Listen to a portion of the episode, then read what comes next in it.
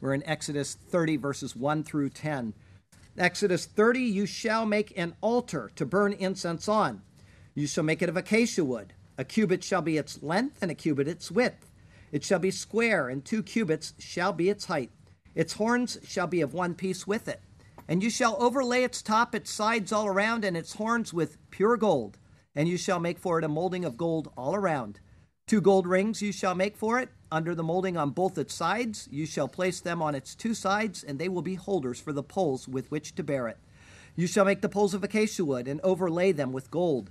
And you shall put it before the veil that is before the ark of the testimony, before the mercy seat that is over the testimony, where I will meet with you.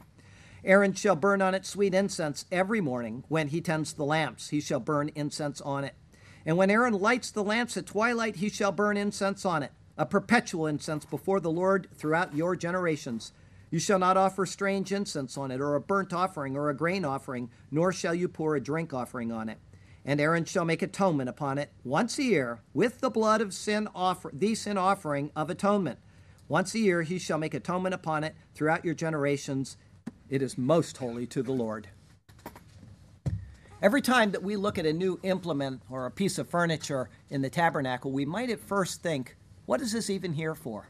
Until we look for and find Christ in them, they don't seem to make any sense at all. But as soon as we open our eyes and our minds to what we are being shown about Him, it all becomes clear.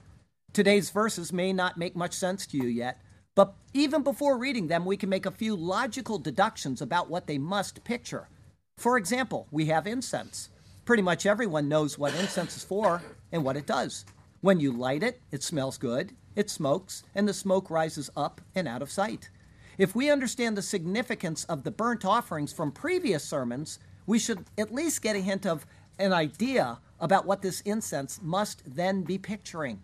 If so, then everything else should naturally begin to fall into place as well. This is especially so if we read through the Bible and evaluate the 130 or so times the incense is mentioned. Eventually, we can form a general idea of what God is showing us. However, as incense has only been mentioned once in the Bible to this point, and that concerning what we're about to evaluate, it may take a bit of explaining. As an advanced clue, our text verse for today comes from Job chapter 9. Here's what he says he is not a mere mortal like me that I might answer him, that we might confront each other in a court.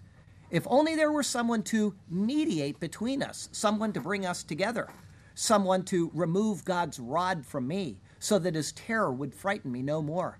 Then I would speak up without fear of him. But as it now stands, I cannot. Job noted that God is not a man, and because of that, there was no way for him to talk directly to him and get an answer from him. And so he hoped for a mediator to help him out, someone who could bridge the gap between finite him and the infinite God. This is what he desired. Incense goes up from its place and it eventually diffuses into the heavens. It pictures that transition which Job longed for. If his prayers could just go up and be received by a mediator who is qualified to take them and then to pass them on, then all would be a okay. Likewise, if we were sure that our prayers were so handled, then we would surely know that everything is a okay. Well, guess what? If you know Jesus Christ, then everything is a okay. It's all to be found in His superior word. And so let's turn to that precious word once again, and may God speak to us through His word today, and may His glorious name ever be praised. I have three separate thoughts for you today. The first is the altar of incense. That's verses 1 through 6. Verse 1 you shall make an altar to burn incense on. The altar now to be described gets its name from these words Mizbeach Miktar Ketoret, or an altar to burn incense. The word ketoret, or incense, is from the same root as the word ketor, meaning clouds or smoke. Thus it means smoke, or the odor of a burning sacrifice, or incense. However, the altar will also have a different name ascribed to it, which we will see in just a bit. There are quite a few things about this altar which are perplexing to scholars, but if we simply take each verse one at a time and consider what we already know from the description of the other tabernacle furniture, then we'll have very few problems with these details. Verse 1 going on, you shall make it of acacia wood. Like much of the other furniture, the base material of this altar is to be acacia wood. Without going into all of the detail of the past, a very short description of acacia and its properties will suffice as a good reminder. It's a very slow growing tree that would be readily available in the area where they are. Its heartwood is dark and it's reddish brown, and it's very beautiful when sanded and polished. It is resistant to decay. It is thus considered an incorruptible wood. Verse 2 A cubit shall be its length, and a cubit its width. And a ma, or cubit, comes from the word m, or mother. Thus it is the mother measurement.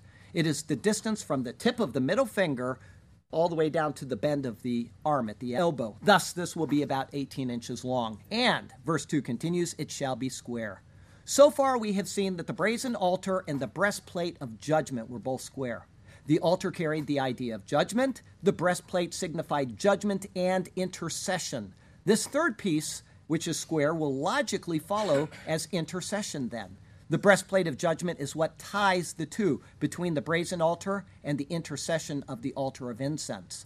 The fact that this is square, like the other two implements, signifies that the scope of the intercession reaches to the four corners of the earth without distinction or interruption. It is without any limits. Verse 2 continues, and two cubits shall be its height. In total, the altar will be a half yard square and about a yard in height. It is one half a cubit taller than both the ark and the table of showbread.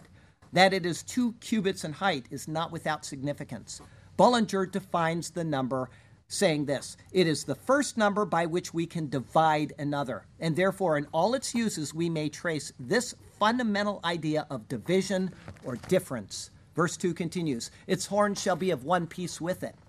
The karnotav, or horns, were not to be made separately and then fixed onto the altar. Instead, they were to grow out of the altar, just as a horn grows out of the head of an animal.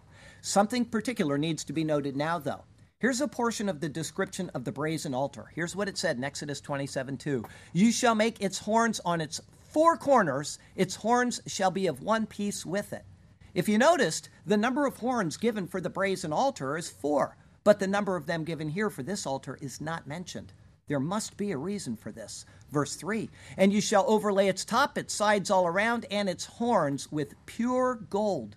Again, like the other wooden implements, this one is to be overlaid. The word is safa. It is identical to the verb safa, which means to look out or about, or to spy or to keep watch. Unlike the brazen altar, this one is to be overlaid with zahav tahor, or gold pure. It is the same overlay as that of the Ark of the Covenant and the table of showbread. Thus, it will carry the same significance here as it did for those.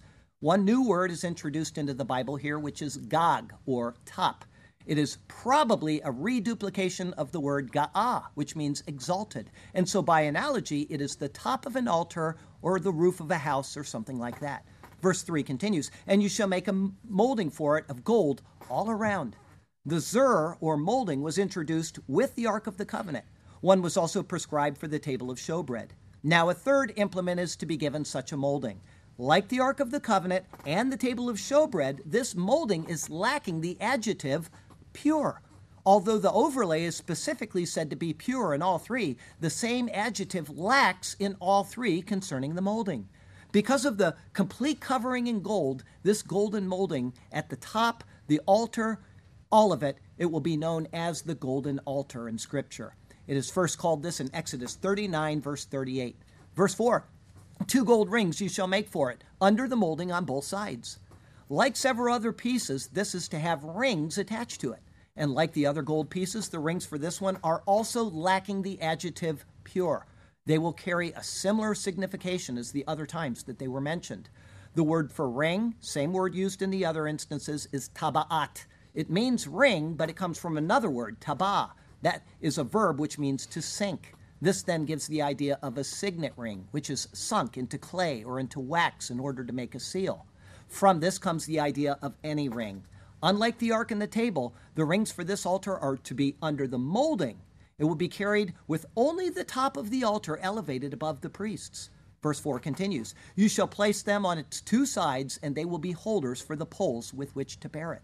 Unlike the other furniture with rings and poles, this one only has two rings. They are made of gold and under the molding of the table.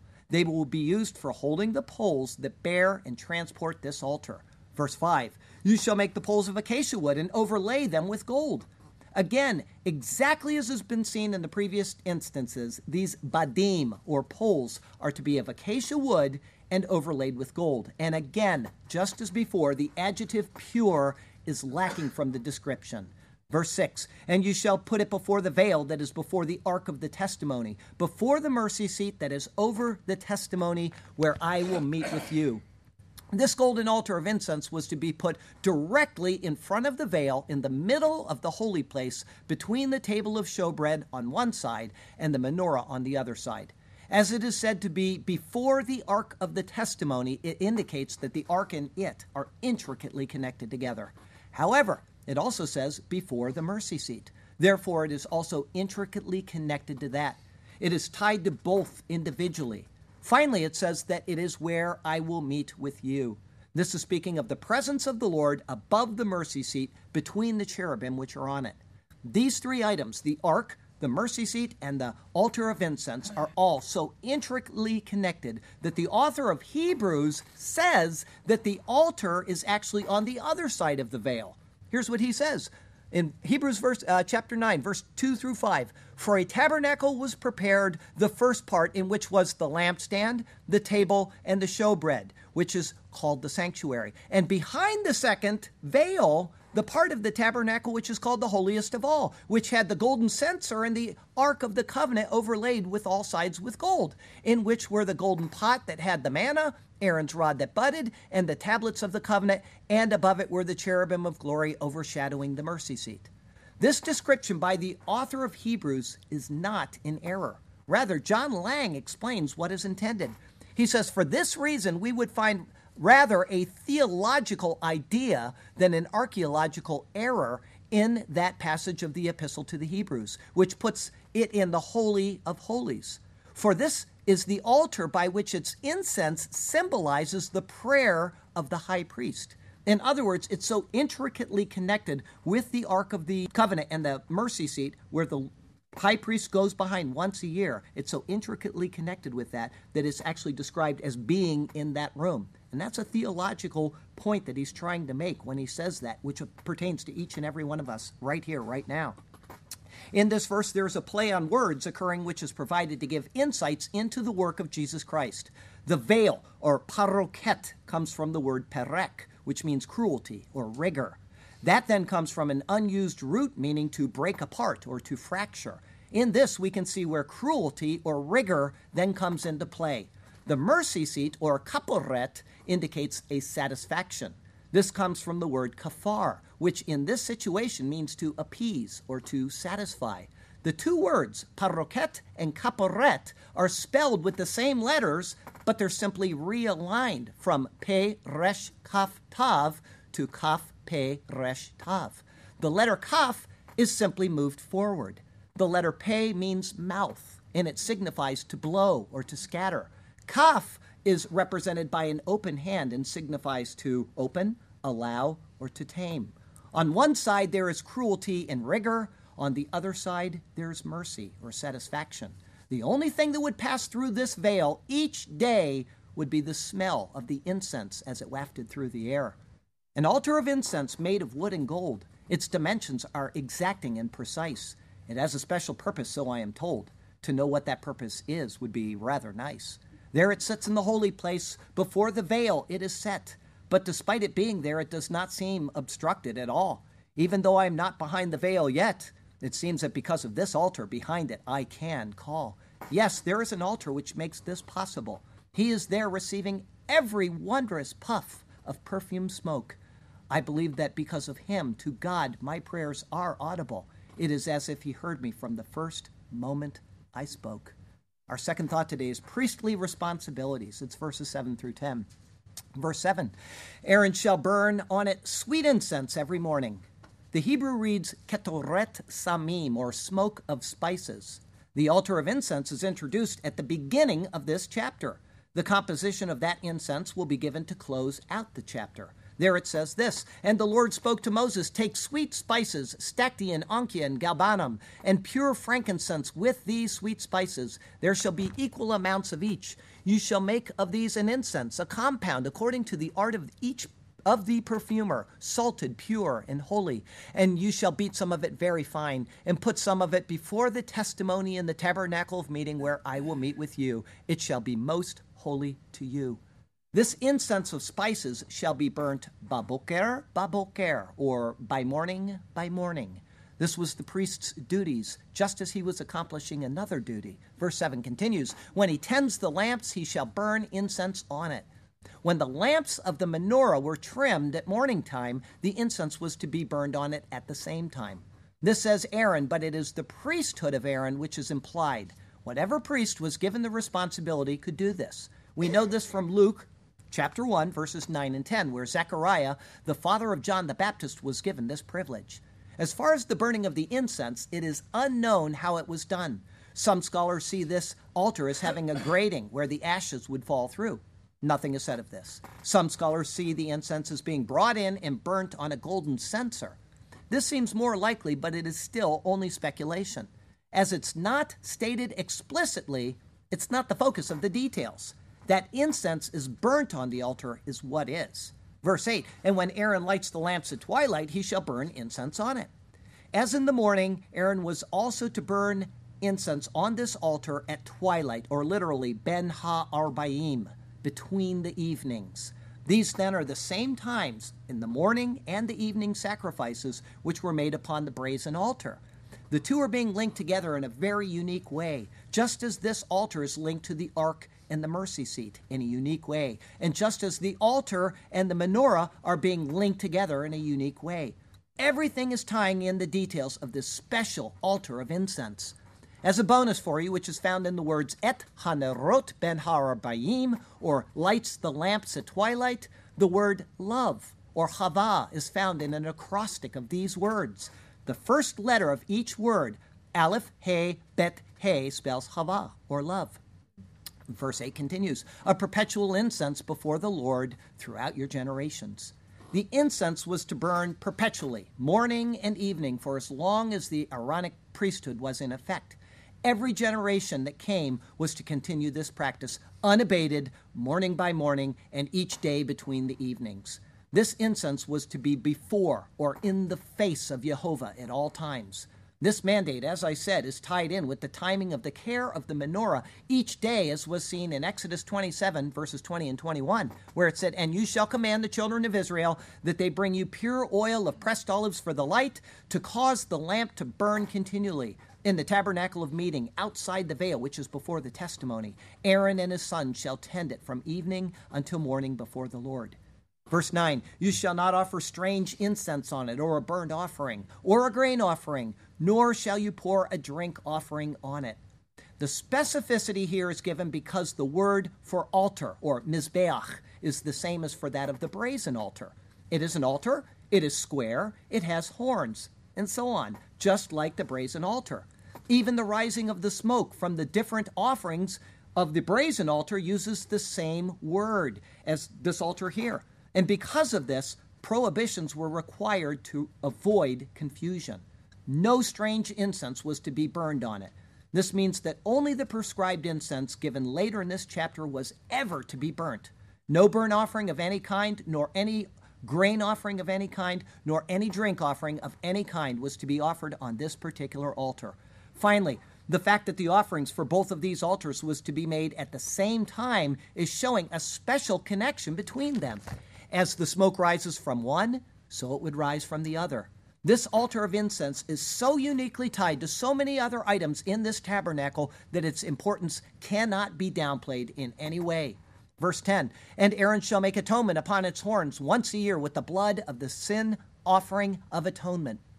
The ritual for this mandate is found detailed in Leviticus 16, verse 18, which describes the Day of Atonement rituals. Here's what it says And he shall go out to the altar that is before the Lord and make atonement for it. And he shall take some of the blood of the bull and some of the blood of the goat and put it on the horns of the altar all around. Verse 10 continues Once a year he shall make atonement upon it throughout your generations.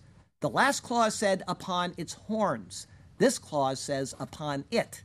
The horns are cleansed by the smearing of the blood. But after that, it says this in the following verse of Leviticus 16 It says, Then he shall sprinkle some of the blood on it with his finger seven times, cleanse it, and consecrate it from the uncleanness of the children of Israel. The entire altar would be considered purified from uncleanness by this annual atonement provided by the high priest. Verse 10 finishes with these words It is most holy to the Lord. Another connection to the brazen altar is revealed in these words This altar was considered most holy to the Lord just as that which touched the brazen altar was to be so considered. Here's what it said back in Exodus 29 Seven days you shall make atonement for the altar and sanctify it, and the altar shall be most holy. Whatever touches the altar must be holy. A great deal of what occurs around this altar of incense is inextricably linked to the other implements of the tabernacle. So, let's take a short poetic break, and then we'll come back and we'll see what all of this means. The altar is most holy to the Lord. Nothing impure should ever be brought to it. Such is the warning in God's precious word, and such is the warning I now to you submit. When we come to this altar, let us be likewise holy. Let our prayers be unstained, let them be pure. This is what God asks of us, and so let it be. And in this manner we will be heard for sure. When we are in our time of prayer and praise, and at all other times of this life that we live, even throughout our lives, for all of our days, let us to this precept our attention give. Our third thought today is wonderful pictures of Christ and his work. The placement of this passage here in the Bible causes some scholars a great deal of consternation. Charles Ellicott and other noted scholars find it rather puzzling that the description of this altar comes now instead of when the table of showbread and the menorah, which were maintained in the same room, were described. Hear his words. He says, Why the directions concerning the altar of incense were delayed until this place, instead of being given when the rest of the furniture of the holy place was described, is impossible to say. Well, don't believe that. It is possible to say. He just doesn't know why. But there is certainly no reason to suspect a dislocation of the text. He was wise to say that there is no reason to suspect a dislocation of the text. In other words, it was not an accident that it's being placed here. He just doesn't see the logic of why it is, in fact, placed here. Well, there are several good reasons why it is. The first is that the earliest items recorded tell us of Christ coming to his people in order to bestow mercy and grace on them. However, this item now shows us what God has done for us in order for us to go to him. This will be seen first and foremost in what the incense pictures. Secondly, the details of the selection, ordination, and consecration of the priests was detailed in chapters 28 and 29. It would make no sense to speak of the things which the priests would daily minister to until the priests were prepared to minister. The care for the lampstand anticipated the ordination of Aaron. The daily offerings and the ministration of the altar of incense confirms that same ordination. And thirdly, there is a lesson concerning ourselves in relation to the altar of incense.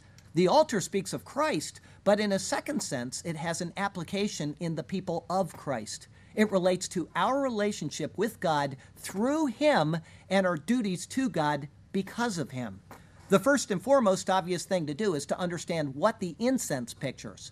If that can be determined, then pretty much everything else will fall into its proper place. The altar is for incense, which is something which is burnt and it rises towards heaven.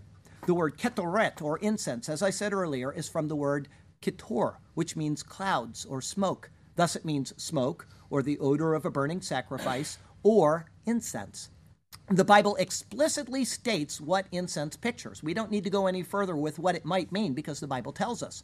First, we saw that Zechariah was selected to offer incense at one point in his ministry. When that occurred, we read this in Luke chapter 1. So it was that while he was serving as priest before God in the order of his division, according to the custom of the priesthood, his lot fell to burn incense when he went into the temple of the Lord. And the whole multitude of the people was praying outside at the altar of incense. The people were praying at the hour of incense. That gives us a clue, which is then explicitly revealed in both the Old and the New Testament. In Psalm 141, it says this Let my prayer be set before you as incense, the lifting up of my hands as the evening sacrifice. The incense and the burnt offering are tied together in this one verse, showing their unique connection. But the incense is described as if prayer. This then is repeated in Revelation chapter 5 with these words Now, when he had taken the scroll, the four living creatures and the 24 elders fell down before the Lamb, each having a harp and golden bowls full of incense, which are the prayers of the saints. The burning incense then pictures prayer. But prayer is intimately connected to praise, and so it has a secondary meaning adjoined to it. The next thing described is the base material for the altar, acacia. Just as before, it pictures Jesus Christ's humanity. The wood is incorruptible, just as he is. The square shape of the brazen altar, the breastplate of judgment, and the altar of incense are all tied together, with the breastplate being the interconnection between the three. There is judgment, judgment and intercession, and intercession. Thus, the altar of incense signifies Christ's intercessory work on our behalf. Our prayers are offered to God through him and through him they are deemed acceptable to God the Father. This is explained in Hebrews chapter 7 with these words Therefore, he is also able to save to the uttermost those who come to God through him, since he always lives to make intercession for them. That this altar is square shows that his intercession reaches to the four corners of the earth without distinction or interruption. It is without limits. Next, it is described as being a single cubit square. A cubit is the mother measurement. One cubit would be the basis of everything else. Bullinger describes for us the meaning of the number one. He says there can be no doubt as to the significance of this primary number. In all languages, it is the symbol of unity. As a cardinal number, it denotes unity. As an ordinal, it denotes primacy. Therefore, the prayers of intercession of Christ are unified and they hold primacy. In other words, Prayers to God can only, only be offered through this one source. No other prayers are acceptable to God without going through his chosen mediator. So much for the RCC's prayers to Mary and to the saints, and to all of the other prayers that are offered all around the world every day by false religions. There is no way that they reach God's ears because they do not go through the one mediator. The height being two cubits means that it is one half of a cubit taller than both the ark and the table of showbread. It is exalted above those. The ark is Christ embodying the law, meaning the testimony which stands for the entire law. The table of showbread reveals Christ as our bread who gave his life for us. Only in the fulfilling of the law and in the giving of his life can we stand justified and acceptable before God. Bullinger shows that 2, meaning the height, is the first number by which we can divide another, and therefore in all its uses we may trace this fundamental idea of division or difference. There is a fundamental difference between acceptable prayers and unacceptable prayers. Only those prayers which rise above the law and through the completed work of Christ can be considered acceptable to God. Those which do not are not. And that means that even prayers which are done by people that are observing the law in this day are not acceptable to God. They have to rise above the law. That's Christ embodying of the law. So, this is an important lesson that I'll stop and I'll tell you about. When we are told by Paul not to reinsert deeds of the law, and he says it all through his writings, he means do not reinsert deeds of the law. In particular, he says this in the book of Galatians. He uses circumcision as the benchmark. If you allow yourself to be circumcised, Christ means nothing to you, and you are a debtor to the whole law. Now, what he is trying to tell us is that if we reinsert deeds of the law, whether they're not eating pork or any other thing, we are moving back down below where our prayers can now be acceptable to God. We have alienated ourselves from Christ, and we cannot do that. The one cubit square symbolizes that it reaches to the four corners of the earth.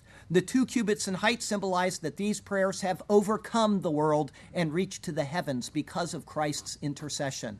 This is actually made explicit in the book of Hebrews, chapter 7. He says, For such a high priest was fitting for us, who is holy, harmless, undefiled, separate from sinners, and has become higher than the heavens, who does not need daily, as those high priests, to offer up sacrifices for his own sins and then for the people's, for this he did once for all when he offered up himself.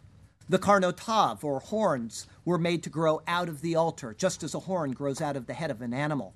They are a symbol of power and strength, and thus they demonstrate the intercessory power of Christ to God for us.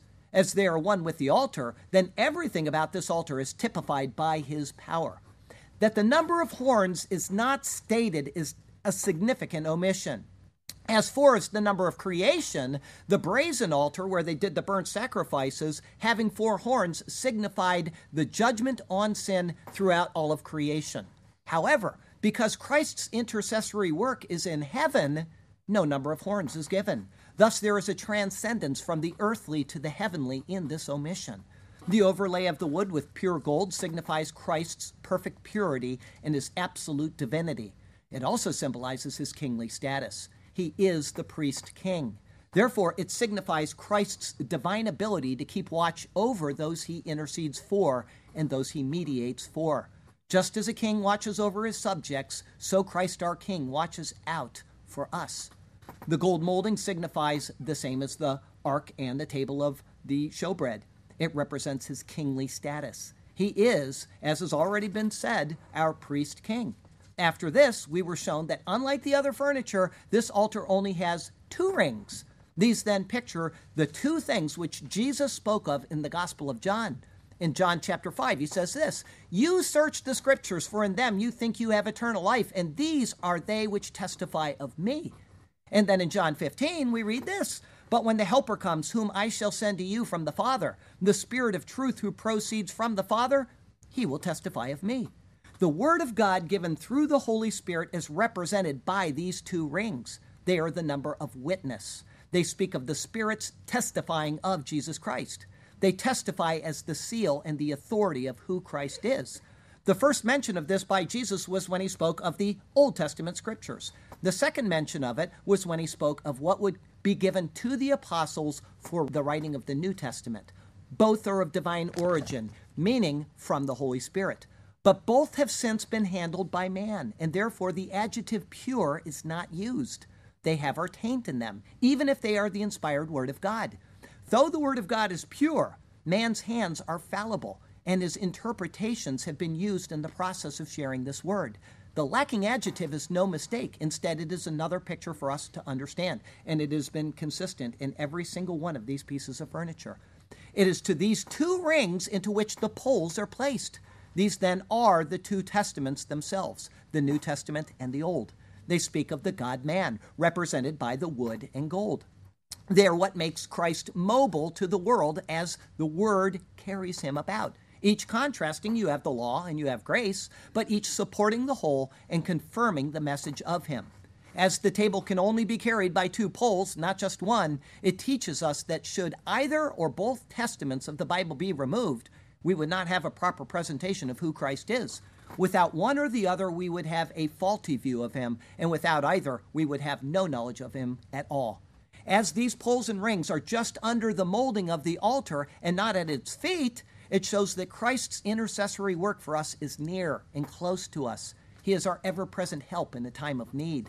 That the altar is directly before the veil and before the ark and the mercy seat, it shows that even though we are still on this side of the veil, living in this fallen world, our prayers are acceptable to God because of the embodiment of the law and the satisfaction of that law for us by the torn body of Jesus Christ, which is the veil. This unique arrangement of the altar, veil, ark, and mercy seat shows us that even though we cannot see heaven and the throne of grace with our eyes yet, our prayers are still received because of Christ's work. This is why there's that play on those two words concerning the veil and the mercy seat, the paroket and the caporet. On our side, we walk in a world of cruelty and rigor. On the other side, where our hope lies, there is mercy and satisfaction. As the smell of incense would waft through this veil each day, so our prayers pass through to the throne of God. It is the incense of the altar passing through to God where mercy is made available to the sinner and where grace is bestowed upon the believer. The change in the letters of paroket and caporet shows us that our sins are scattered on one side, being blown away. This is signified by the letter pe, or mouth. On the other side, there's an open hand, allowing our prayers to be received, signified by the letter kaf. If you've ever wondered if your prayers are really heard by God or not, these ancient pictures show us that because of Jesus Christ, they are. It is there at the seat of mercy that we now meet with the Lord. The burning of the incense at the time of the tending of the lamps shows a direct connection between the two. As the lamps picture the illumination and the ministry of God by the Holy Spirit, which is the Spirit of Christ, it is a direct consequence of Christ's intercession for us. As we pray, he intercedes, and therefore the Spirit responds. The perpetual burning of the incense shows that Christ ever lives to intercede for us. We may be asleep at night, but there are people on the other side of the world that are awake. Christ never sleeps, he never slumbers, and he is always available when our prayers rise to him. This is why the menorah and the altar are so inextricably linked together. John Gill sums up the two functions represented by the two implements in regards to Christ's work. He says that when the priest looked after the one, he did the service of the other. And hence we learn that our intercessor and lamplighter is one and the same. He that was seen among the golden candlesticks, dressing the lamps of them, appears at the golden altar with a golden censer to offer up the prayers of the saints. But there is more. The timing of the two burnings is not only connected to the menorah, but it is the same time of day as the morning and evening offerings of the brazen altar. The brazen altar sacrifices speak of the consecration of the life and actions of the body and the soul to the Lord. They make a satisfaction for that which is displeasing to God. The altar of incense offering speaks of the spiritual side of the man being consecrated to the Lord. This tells of divine acceptance of what is pleasing to Him, namely our prayers because of the work of Jesus Christ. Where the brazen altar sacrifices speak of atonement and reconciliation, the altar of incense offerings declare intimate fellowship with God because of that atonement and reconciliation. The two offerings both complement and complete our daily spiritual interaction with God in both act and exclamation. And finally, the timing of the two offerings are aligned with the timing of Christ's final day in his earthly ministry. He was brought before the leaders of Israel and the Gentiles in the morning and crucified between the evenings at the same time as these offerings. Thus, they are a constant reminder to God of the work of Christ on our behalf. It is no coincidence that the acrostic Hava, or love, is found in the words, lights the lamps at twilight. This is the same time of day that Christ died on the cross. The love of God, seen in the death of his Son, is what made our prayers acceptable to him. Once again, this is the love of God which is found in the high priestly ministry of Christ's cross. And I'd like to tell you something that you're the first people in the world ever to hear this outside of Mr. Magnuson, because Sergio just found that acrostic in those words. And he sent them to me, and I included them in the sermon. And then yesterday I had an email with him, and so I sent him that. And outside of that, nobody's ever heard this before that the, God's love is revealed right in those four words, right in the middle of this passage. Wonderful stuff, isn't it? Jesus, the light of the world, illuminated both heaven and earth with the splendor of his work. Because of him, we now have intimate fellowship with God through the offerings of our prayers and praises. These two altars are so closely connected to show us a single truth, and that truth is Christ. Each has its own purpose and design. One is a brazen altar, the place of sacrifice. The other is the altar of incense, the place of worship. Both together form the picture of one true altar Christ. The author of Hebrews, speaking of Christ, says, We have an altar from which those who serve at the tabernacle have no right to eat. For the bodies of those animals whose blood is brought into the sanctuary by the high priest for sin are burned outside the camp. Therefore, Jesus also, that he might sanctify the people with his own blood, suffered outside the gate. Therefore, let us go forth to him outside the camp, bearing his reproach. For here we have no continuing city, but we seek one to come. Therefore, by him let us continually offer the sacrifice of praise to God, that is, the fruit of our lips, giving thanks to his name. The admonition to not offer strange incense upon this altar shows that the only prayers which are acceptable to God are those prayers which meet His exacting standards. No other prayers are acceptable except those authorized by and through His Word. It is a note of exclusivity for the believer in Christ. It is also a note that the follower of Christ is never to mingle his prayers with the prayers of an unbeliever. That would be to mix the holy with the profane. It is an abomination to God. The admonition to offer no other offerings of any kind on this altar indicates that only through the work of Christ, which is realized in the other implements of the tabernacle, are prayers made acceptable to God. We can add in no works of any kind into our complete devotion to Christ. Rather, we are to trust His sacrifices and offerings alone when we submit our prayers to God. The final verse of the directions is that of atonement upon the altar. If our prayers are offered to God through Jesus, who is the altar of incense, and yet the atonement must be made upon the altar, guess what? It shows a truth which is inescapable. Arthur Pink sums the thought up. Listen carefully. Our prayers are so faulty, our praises so feeble, our worship so far below the level of what it ought to be that even our holy things need to be cleansed by the blood of atonement. How humbling is this, he says. In other words, even our prayers are defiled because we are defiled. The atonement upon the altar shows the need for Christ's continued intercessory work for us. Though we are deemed acceptable to God because of Christ, it is only because of Christ. Without his past work, our prayers would be unheard. Without his ongoing work, our prayers would continue to be unheard. The annual atonement of the altar shows that the virtue of Christ's intercession is fully complete by his earthly suffering once for all time. We need nothing else, no sacrifice of any kind to be acceptable to God. Instead, we only need our one intercessor, our true intercessor, Jesus Christ. Such is the marvel and the majesty of Jesus Christ. Not only did he save us, but he keeps on saving us. Not only did he purify us, but he keeps on doing so. A direct example of this intercessory work is seen not long after the construction of the tabernacle. In Numbers chapter 16, a rebellion takes place.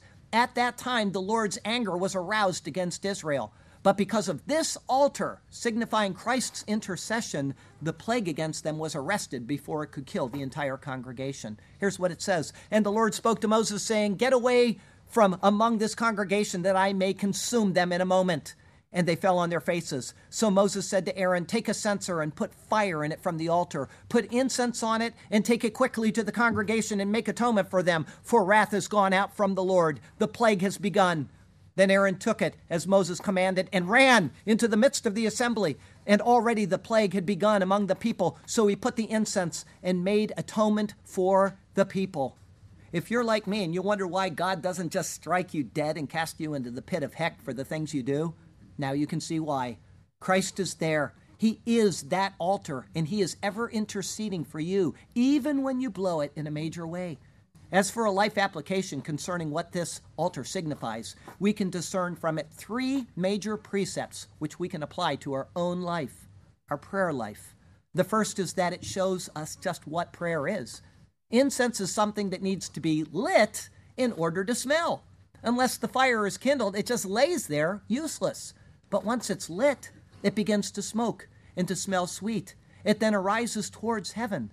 Likewise, unless we have fire in our heart concerning our prayers, they are useless. They are vain repetitions without any fragrance at all. But if we are fervent in our prayers, they will rise in a smoke of wondrous joy to the Lord, who is delighted to hear them and to respond to them. Secondly, the placement of the altar should be as a clue to where our prayers belong in our lives. We first have to come to Christ through his sacrifice. Only then are our prayers acceptable to God. Sin must always, always be dealt with before our prayers can be responded to. As the altar of incense is in the holy place, it is before both the menorah and the table of showbread. The menorah shows that we are to be a light to the world that the menorah illuminates where the south side is, where the table of showbread is, it indicates that we are to illuminate the work of Christ, our bread of life. The altar of incense stands between the two. It teaches us that our light will be ineffective and our proclamation will become stale and moldy without an effective prayer life. Both are hallowed by the presence of the altar of incense in our lives. As it stands before the veil, it shows that our prayers must reach into the most holy place before going through the veil. As Christ is the veil, which is explicitly said in the book of Hebrews, He is the veil, our prayers must be offered to God through Him. When they are, they reach the throne of grace and the seat of mercy. Though we are in a land of cruelty on this side, our prayers rise even to the seat of heaven because of Jesus Christ. And thirdly, we are taught how to cultivate our prayers through this altar. The altar was tended to morning and evening, and it burned perpetually in the holy place. We should prepare ourselves morning and night in our contemplation of, our prayers to, and our praises of the Lord. With this preparation, our prayers will be constantly streaming to the Lord throughout the day and the night. As Paul says in 1 Thessalonians chapter 5, pray without ceasing. We can only do this if we're prepared to do so. We're on a journey. We're heading west and back to that wonderful land of delight promised to us by a God who cannot lie. As we continue our trek, we should ever be praising, ever praying, and ever petitioning this wonderful God who has given us all things through Jesus Christ the Lord. If you've never made a commitment to Him, today is the day. Let's get that resolved so your prayers will be heard by the one who sits on heaven's throne, waiting to present your prayers to His Father. So, very quick, quickly, let me tell you how to do that. The Bible shows us all of these pictures we keep seeing again and again is that there is a disconnect between God and man. He's out there in the infinite realm, and there is a veil which keeps us from getting through to him. It is an infinite separation, and it is called sin. We can't pray to God. I'm sorry, all of those prayers that Paul talked about, the Shintos, the Buddhists, and the Muslims, and all of these false cults all around the world that he's been highlighting these past months, all of them are unheard by God. God will hear the prayer of a sinner. One prayer. God, I want Jesus Christ in my life. He will hear that. And that's pictured in what we just saw today. He won't hear any other prayer by them. I'm sorry, if something happens and it seems like God heard it and it responded, somebody got better, it was because of time and chance. It was not because God responded to their prayers.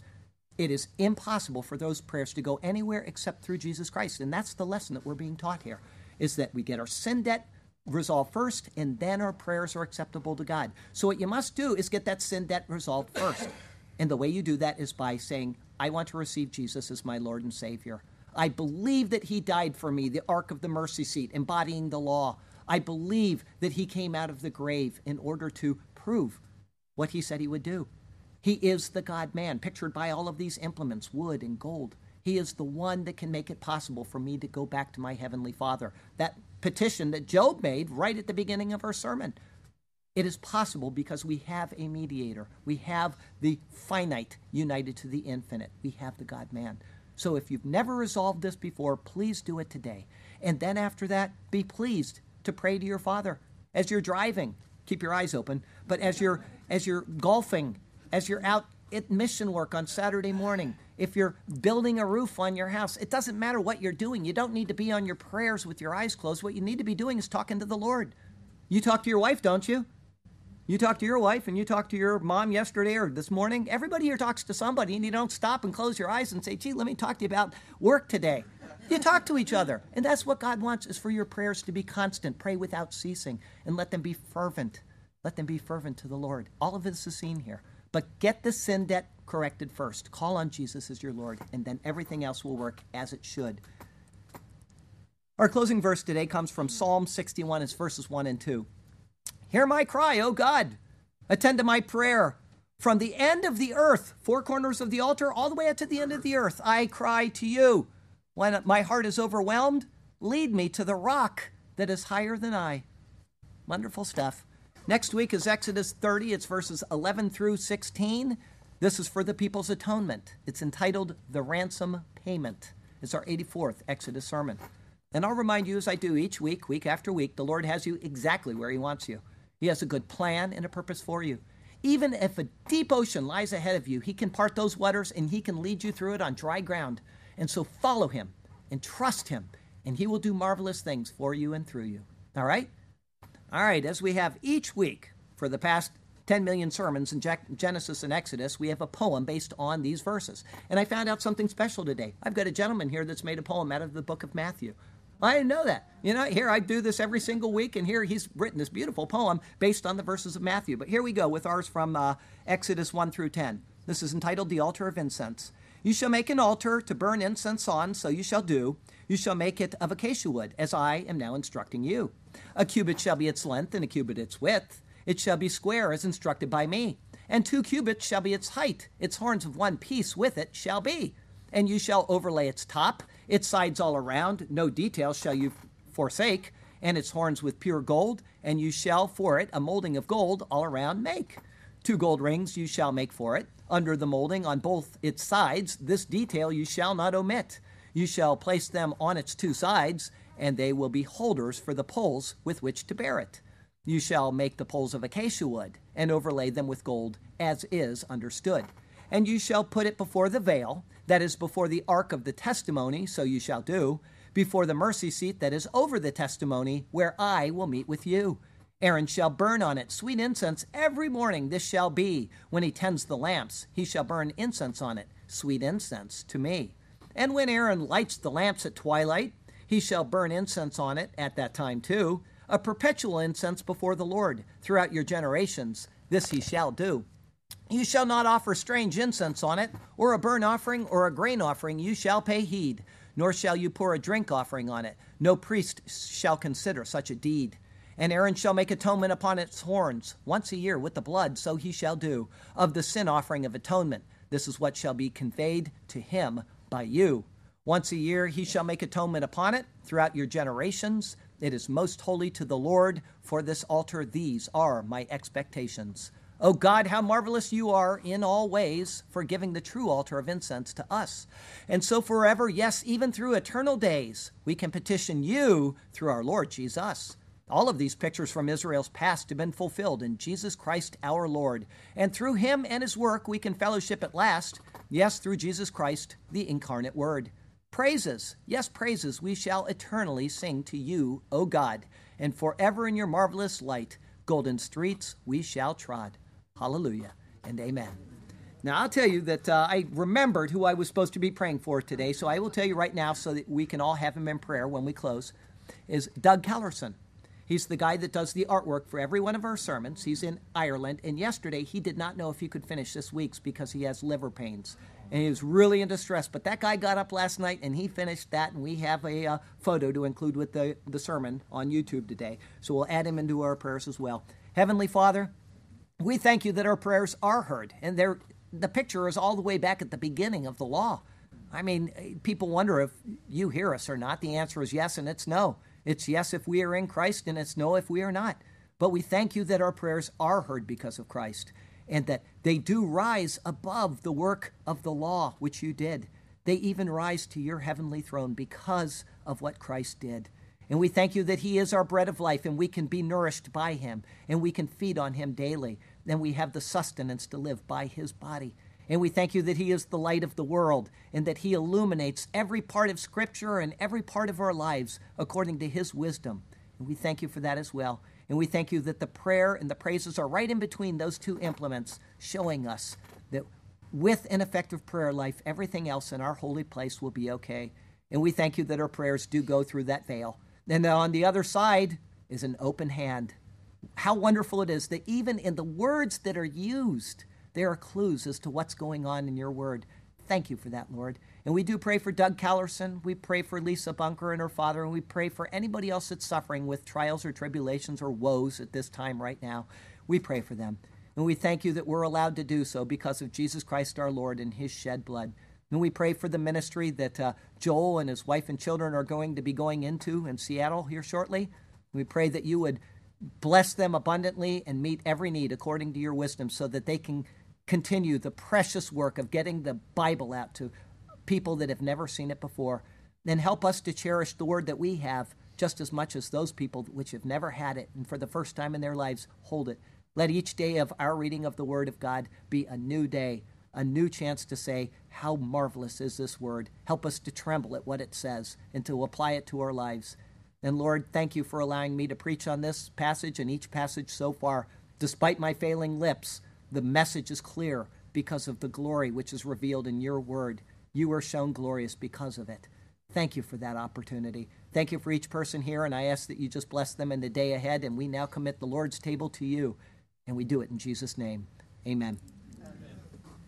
We get the instruction for the Lord's Supper directly from the Bible. It's 1 Corinthians chapter 11 and there Paul writes these words. He says, For I received from the Lord that which I also delivered to you, that the Lord Jesus, on the same night in which he was betrayed, took bread, and he would have given thanks for it. He would have said these words, Baruch atah Adonai Eloheinu melech haolam hamotzi lechem min haaretz.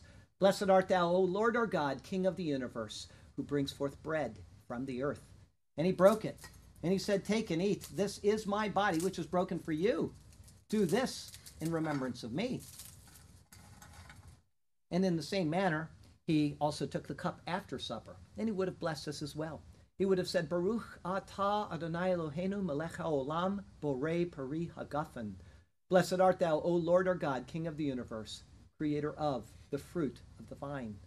This cup is the new covenant in my blood. This do as often as you drink it in remembrance of me. For as often as you eat this bread and drink this cup of the Lord, you proclaim the Lord's death until he comes. Therefore, whoever eats this bread or drinks this cup of the Lord in an unworthy manner will be guilty of the body and the blood of the Lord. But let a man examine himself, and so let him eat of the bread and drink of the cup. For he who eats and drinks in an unworthy manner eats and drinks judgment to himself, not discerning the Lord's body.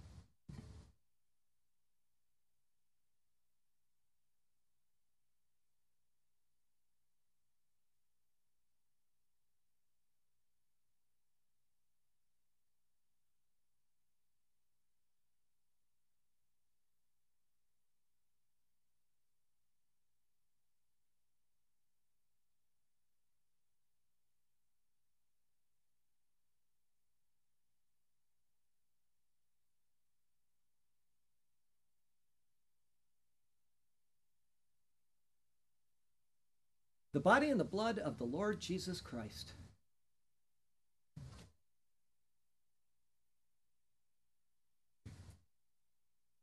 The body and the blood of the Lord Jesus Christ. Amen.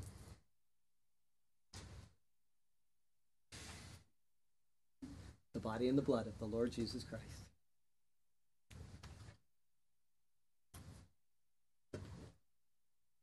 The body and the blood of the Lord Jesus Christ.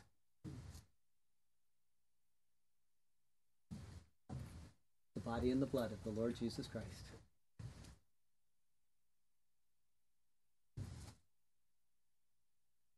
The body and the blood of the Lord Jesus Christ. The body and the blood of the Lord Jesus Christ. The body and the blood of the Lord Jesus Christ. The body and the blood of the Lord Jesus Christ. Oh, I didn't bring. Just stand there and grab them, would you? Just wait there. Yes.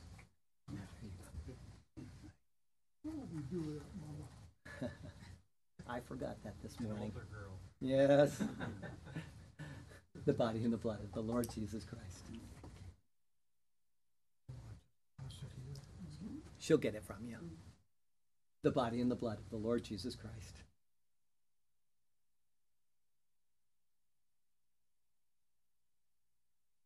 The body and the blood of the Lord Jesus Christ.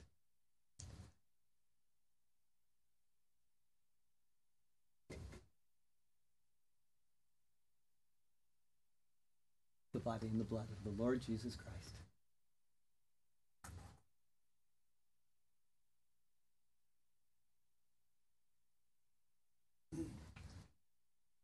The body and the blood of the Lord Jesus Christ. The body and the blood of the Lord Jesus Christ. See that hand? Oh, oh, looks great. Praise the Lord. The body and the blood of the Lord Jesus Christ.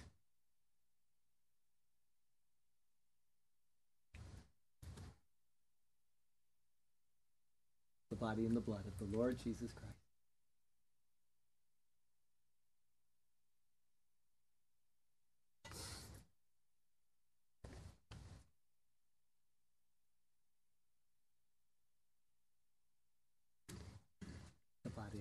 The Lord Jesus Christ.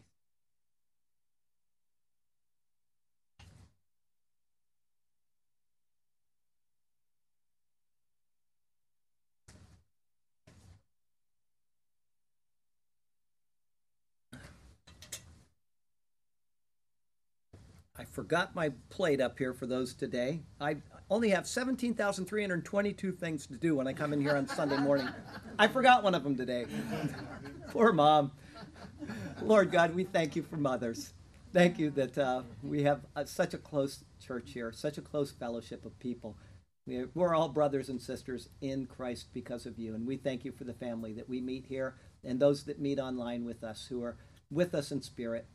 We thank you that they're there, and we ask that you bless each and every person that is out there watching right now or that joins us on YouTube later. And thank you for that.